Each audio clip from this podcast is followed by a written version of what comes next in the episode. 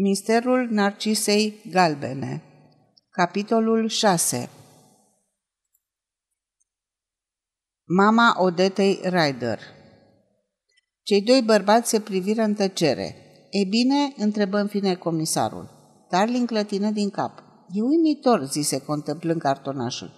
Înțelegi acum de ce te-am chemat? Dacă e și vreo taină chinezească în această crimă, nimeni nu e mai potrivit decât dumneata să o deslege." Am tradus și eu fraza și a adus această nenorocire pe cap. Da, așa e, numai că n-ați observat un amănunt. Semnele nu sunt scrise de mână, ci tipărite. Întinse cartonașul comisarul și acesta îl examină cu grijă. Ai dreptate, n-am remarcat. Ai mai văzut bilete de acest fel? Darling confirmă cu o mișcare a capului. Acum câțiva ani au fost comise o serie de crime atroce în Shanghai, toate sub direcția unui criminal celebru pe care am reușit să-l prind.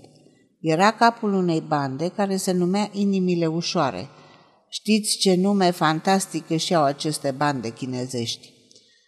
Avea obiceiul de a lăsa la locul crimei un hong, adică semnul bandei. Era o frază identică cu cea de aici, numai că era scrisă de mână. Aceste cărți de vizită ale inimilor ușoare au fost apoi cumpărate ca niște curiozități și prețul lor era enorm până în clipa în care unui chinez întreprinzător i-a venit ideea să le tipărească. Au apărut în toate librăriile și curând nu valorau mai mult decât o carte poștală obișnuită. Și acesta e un asemenea exemplar? Categoric. Dumnezeu știe cum a ajuns aici. E un lucru care merită tot interesul. Comisarul deschise un dulap și scoase o sacoșă de voiaj pe care o puse pe masă. Acum, Tarding, vrei să te uiți la asta?" Asta era o cămașă de noapte scorțoasă de sânge. O scoase din valiză și o privi atent. În afară de două șiruri de miozotis pe mâneci, cămașa era foarte simplă, fără dantelă ori broderii.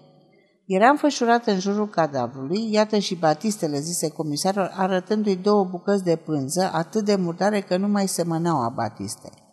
Darling luă cămașa și se apropie de fereastră. Ai descoperit vreo etichetă? Niciuna, răspunse comisarul. Nici pe Batiste, nici. Aparțin unei tinere care trăiește singură, are resurse modeste, dar e foarte îngrijită și iubește lucrurile drăguțe fără a fi extravagante, nu-i așa? De unde știi? întrebă comisarul surprins. Tarling râse. Absența unei etichete arată că spală singură lenjeria și batistele, deci nu erau prea mulți bani de risipit. Însă cămașa e de mătase fină, batistele la fel, ceea ce sugerează că e o femeie care iubește lucrurile simple, dar frumoase. Ai mai descoperit vreo urmă? Nimic. Am aflat doar că Line a avut o ceartă destul de serioasă cu una din salariate, o anume domnișoară Ryder, Odette Ryder. Darling își simți inima strânsă. Îți, zice, îți zise că e absurd să poarte un interes atât de viu unei persoane pe care a văzut-o doar 10 minute și care cu o săptămână în urmă era complet străină. Însă impresia pe care fata o produsese era atât de puternică încât era mai mare decât bănuiala. Își petrecuse viața investigând crime și alergând după criminali. N-avusese timp pentru femei. Odette era pentru el o revelație. Da, știu despre ceartă, știu și motivul, adăugând el povestindu-i comisarului în ce împrejurări l-a cunoscut pe Line. Ce probe aveți împotriva ei?" întreba apoi prefăcându-se indiferent. Nimic precis. Acuzatorul principal e acel Stem, Sam Stay. N-a acuzat-o direct, dar a insistat că ea e răspunzătoare de moartea lui Line. Mi s-a părut curios că știe despre fată, însă am dedus că Line l-a luat drept confident. Și ce știți despre Stay? Poate dă seama despre faptele lui din noaptea trecută și din primele ore ale dimineții? Declară că a fost la Line la ora 9 și acesta i-a dat 5 lire în prezența servitorului. Pretinde că a plecat apoi acasă, în Lambeth, unde s-a culcat de vreme. Toate cercetările noastre au confirmat declarația. Am interogat servitorul și povestea lui coincide cu cea lui Stei.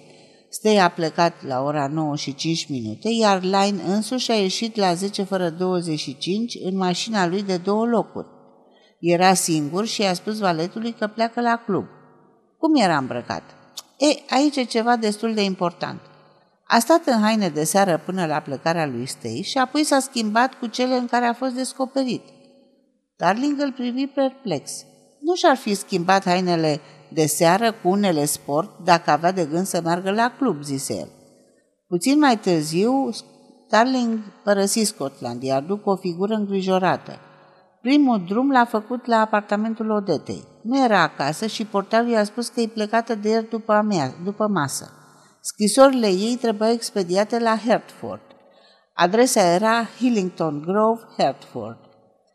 Darling fu enervat de întâmplare.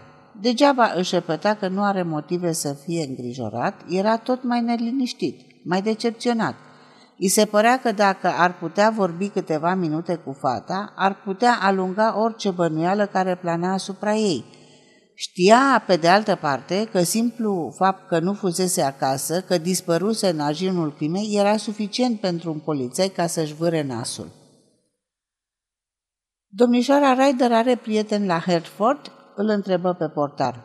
O, domnule, mama domnișoarei locuiește acolo. Darling se îndreptă spre ieșire când portarul adăugă o remarcă în măsură să-i sporească îngrijorarea. Mă bucur că domnișoara n-a fost acasă noaptea trecută. Câțiva locatari s-au plâns. În legătură cu ce? Omul ezită. Sper că sunteți un prieten al domnișoarei, nu? Darling aprobă. Ei bine, asta arată cum poate fi cineva acuzat pe nedrept. Locatarul de alături e puțin sucit. E muzician și e aproape surd. Dacă n-ar fi fost surd, n-ar fi putut susține că din cauza domnișoarei a fost trezit din somn. Cred că era vorba despre ceva ce se întâmpla afară. Ce a auzit?" îl întrebă Tarling agitat. O, domnule," zise omul, a crezut că aude o împușcătură și un țipă de femeie. Asta l-a trezit. A zice că a visat dacă nu mi-ar fi povestit același lucru și un locatar de la subsol. Curios este că amândoi susțin că zgomotul venea din apartamentul domnișoarei Ryder. Ce oră era? Ei zic că era mezul nopții, însă nu poate fi adevărat de vreme ce domnișoara plecase de acasă. Pe tren, de la Londra la Hertford, Darling putea reflecta la cele aflate.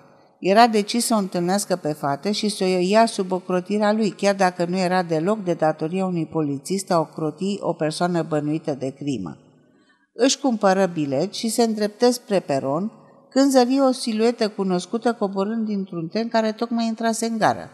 Individul se răsuci brusc când îl zări pe Tarling și ar fi dispărut în mulțime dacă detectivul nu l-ar fi strigat. Bună ziua, domnule Milborough! Vă numiți Milborough dacă nu mă înșer. Directorul magazinelor online se întoarce cu zâmbetul obișnuit pe buze. Poftim? A, desigur, sunteți domnul Tarling, detectivul particular. Ce noutăți triste, domnule, este îngrozitor pentru toți cei apropiați. Presupun că a fost afectat tot magazinul. O, oh, da, domnule, spuse Milborough cu o voce muiată. Evident, am închis pentru o zi. Este înfiorător, niciodată nu am văzut un lucru atât de groaznic. Există bănuiel, domnule? Darling clătină din cap. Împrejurările sunt misterioase. Aș putea să vă întreb dacă este asigurată direcțiunea pentru astfel de cazuri? Milboro ezită și păru că răspunde silit.